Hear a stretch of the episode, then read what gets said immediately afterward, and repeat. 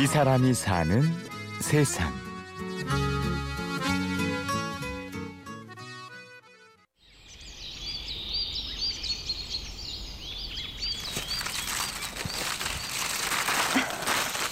여기는 강원도 화천. 가을 추수가 한창인데요. 밭에서 구슬땀을 흘리고 있는 사람들 사이에 유독 눈에 띄는 한 사람. 안녕하세요. 강원도 화천에서 농사 짓고 있는 청춘농부 송주입니다. 28의 꽃 같은 그녀가 어떻게 농부가 됐는지 그녀의 이야기를 들어보았습니다.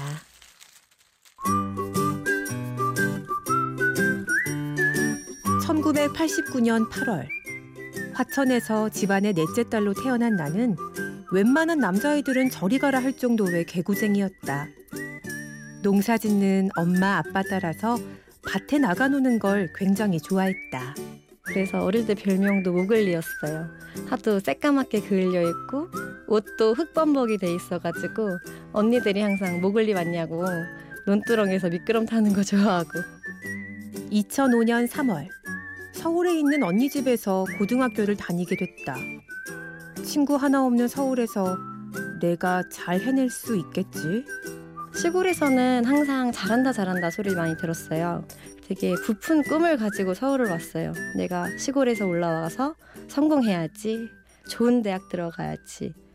그런 생각으로 올라왔는데 잘하는 친구들도 너무 많고 그러니까 내가 우물한 개구리였구나라는 생각이 들 정도로 좀 자존감이 많이 낮아졌어요. 2007년 12월 수능 성적표가 나왔다. 이 성적으론 내가 원하는 대학을 가기가 힘들다. 이제 부모님은 그냥 제 수준에 맞는 대학 입학하길 원하셨는데 제 자존심이 그걸 허락을 안 하는 거예요. 내가 여기까지 왔는데 학력에 대한 컴플렉스가 계속 있다 보니까 이 사회에서 어떻게 학력을 극복할 수 있는 그런 방법이 뭘까 생각을 했는데 그렇게 나는 공무원 시험을 준비하게 되었다. 공무원 시험 모집 요강을 봤는데 학력 조건이 없는 거예요. 고졸 이상부터 시험을 응시할 수 있다고 해가지고 아 그래도 공무원 시험을 보면은 이 콤플렉스가 조금 해소되지 않을까라는 생각으로 공무원 시험을 준비를 했는데 2013년 12월 공무원 시험만 벌써 몇 번째인지 지루한 아침 도서관 갈 준비를 하던 중 언니의 전화를 받았다. 빨리 병원으로 가보라고. 엄마가 춘천에서는 수술을 못 하셔서 서울로 응급 이송을 하고 계신다고. 진짜 뭔 상황인지도 모르고 바로 병원으로 막 갔어요. 갔더니 이제 엄마가 기계에 손가락이 빨려 들어간 거예요. 그래서 손가락이 절단되는 사고를 당하셨어요. 그래서 아예 손가락 하나를 잃으셨거든요. 병원으로 달려갔는데 수술을 실패를 했어요. 이미 손가락이 너무 훼손이 돼가지고 그래서 그때부터 엄마 간호하기 시작했어요.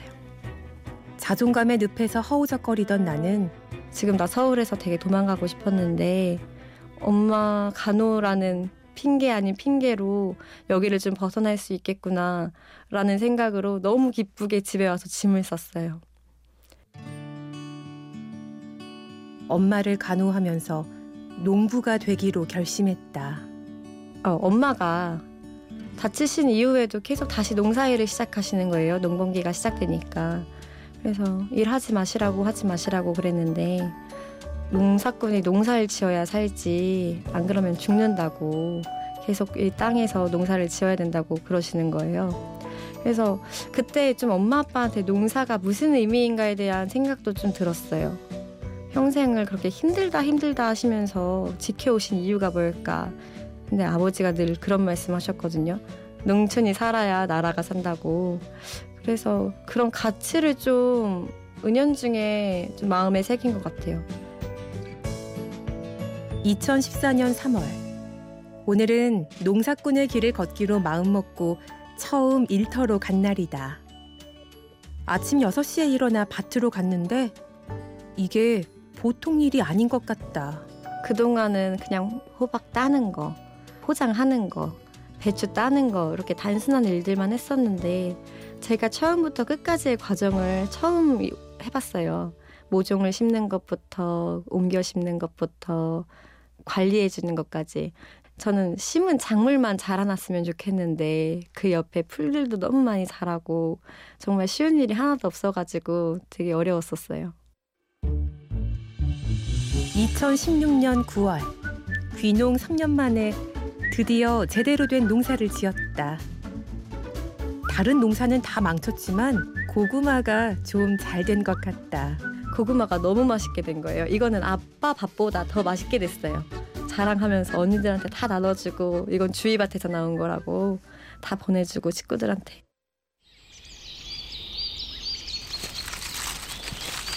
어엿한 농부가 된 그녀에게 이제는 별명도 생겼다는데요. 저 송일꾼이라는 말이 제일 마음에 들어요. 제가 뭔가 하고 있다는 느낌이 계속 들어가지고 그리고 많이 불러주세요. 송일꾼 하면서 제가 시골에서 제일 많이 막 공감 가는 노래가 고개 고개 오늘은 화천으로 귀농해서 꿈이라는 작물을 키우는 20대 청년 농부 송주희 씨를 만나봤습니다. 취재 구성 엄재웅, 내레이션 임현주였습니다.